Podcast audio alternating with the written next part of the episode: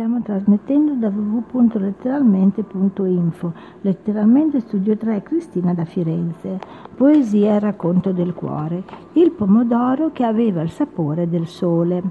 Dopo quell'ultimo appassionato addio nella casa dell'artista piansi tutte le mie lacrime perché qualcuno più potente di me mi portava in una città diversa dalla mia. Raccolsi tutte le mie forze, partii per quelle che consideravo deliranti vacanze. A ripensarci adesso furono pazze le cose che feci. Trovai folclorismo e misticismo, apparenza e realtà, bisbigli confusi, visi celati dietro veli di apparenza. Ipocrisia e voglia di andare via si mescolavano negli usi e costumi di quegli abitanti così diversi da me. Il paese era piccolo, i racconti enormi si dilatavano dipanati dalle comari ai piccoli ingenui che a loro credevano. Gli uomini, già alle prime luci dell'alba, saltavano in sella ai loro cavalli, sui carretti prendevano posto. Assonnati ripercorrevano irti sentieri che portavano ai campi. Ogni giorno si rifletteva sui loro visi la fatica, con una ruga in più. Alla sera quella piega amara, più delle parole, raccontava la loro vita. Fatta di povertà, di duro lavoro e nonostante ciò, anche senza che nessun di loro lo sapesse, correvano verso la civiltà, il progresso. Quello che per loro un miraggio era, ora realtà. I campi hanno lasciato il posto alle fabbriche. Con i loro fumi neri hanno reso attonite le menti, assopiti sono i pensieri che non ha più desideri di ieri. Ti fanno desiderare ciò che inutile è. Brami ciò che scintilla e brilla.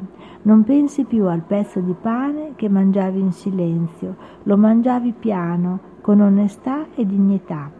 Il caldo umido di quell'estate nascondeva sotto la polvere i pensieri. Il desiderio era uno solo, poter immergersi in acque profonde, lasciar gocce di rugiada che navigavano sulla pelle bagnata.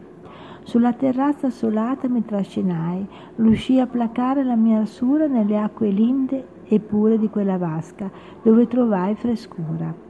C'ero io sola, a farmi compagnia l'alta vegetazione, il completo silenzio mi invitavano a svelare ciò che per discrezione, imbarazzo e timidezza era celato nel segreto. Non più timorosa, scivolavo tra spruzzi e onde, divertendomi un mondo, un gioco in quei momenti che rivivo ora con nostalgia. Allora invece c'era sempre a fargli compagnia il mio desiderio di andare via.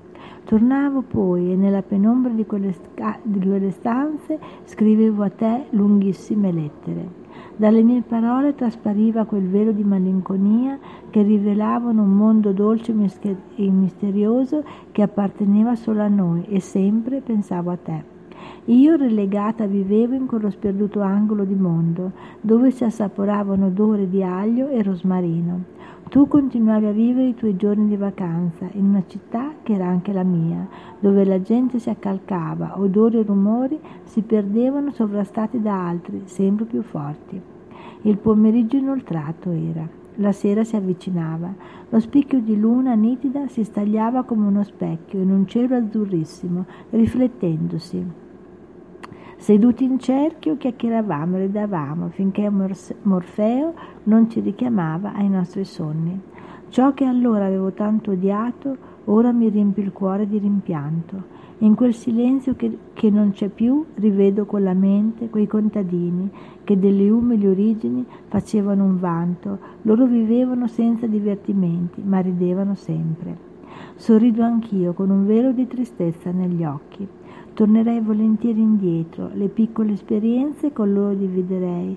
Vorrei rivedere quella casa troppo grande, troppo semplice, senza nessun conforto o comodità, dove però si trovava sempre ospitalità.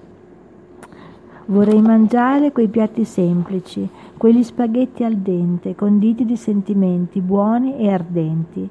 Quel mondo è vero, era fatto di niente, ma i cuori erano sinceri e la gente vera.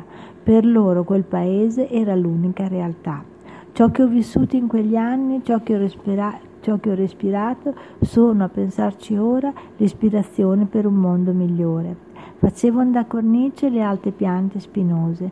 Con la, con la, stagione morta sembravano polverose e spente. La primavera le rivestiva e le rinvigoriva.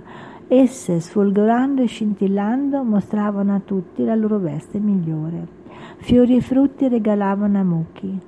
Nel tempo il loro splendore si perderà. La nostalgia di quei sapori, di quegli odori si sono confuse si sono confusi tra nebbie e vapori.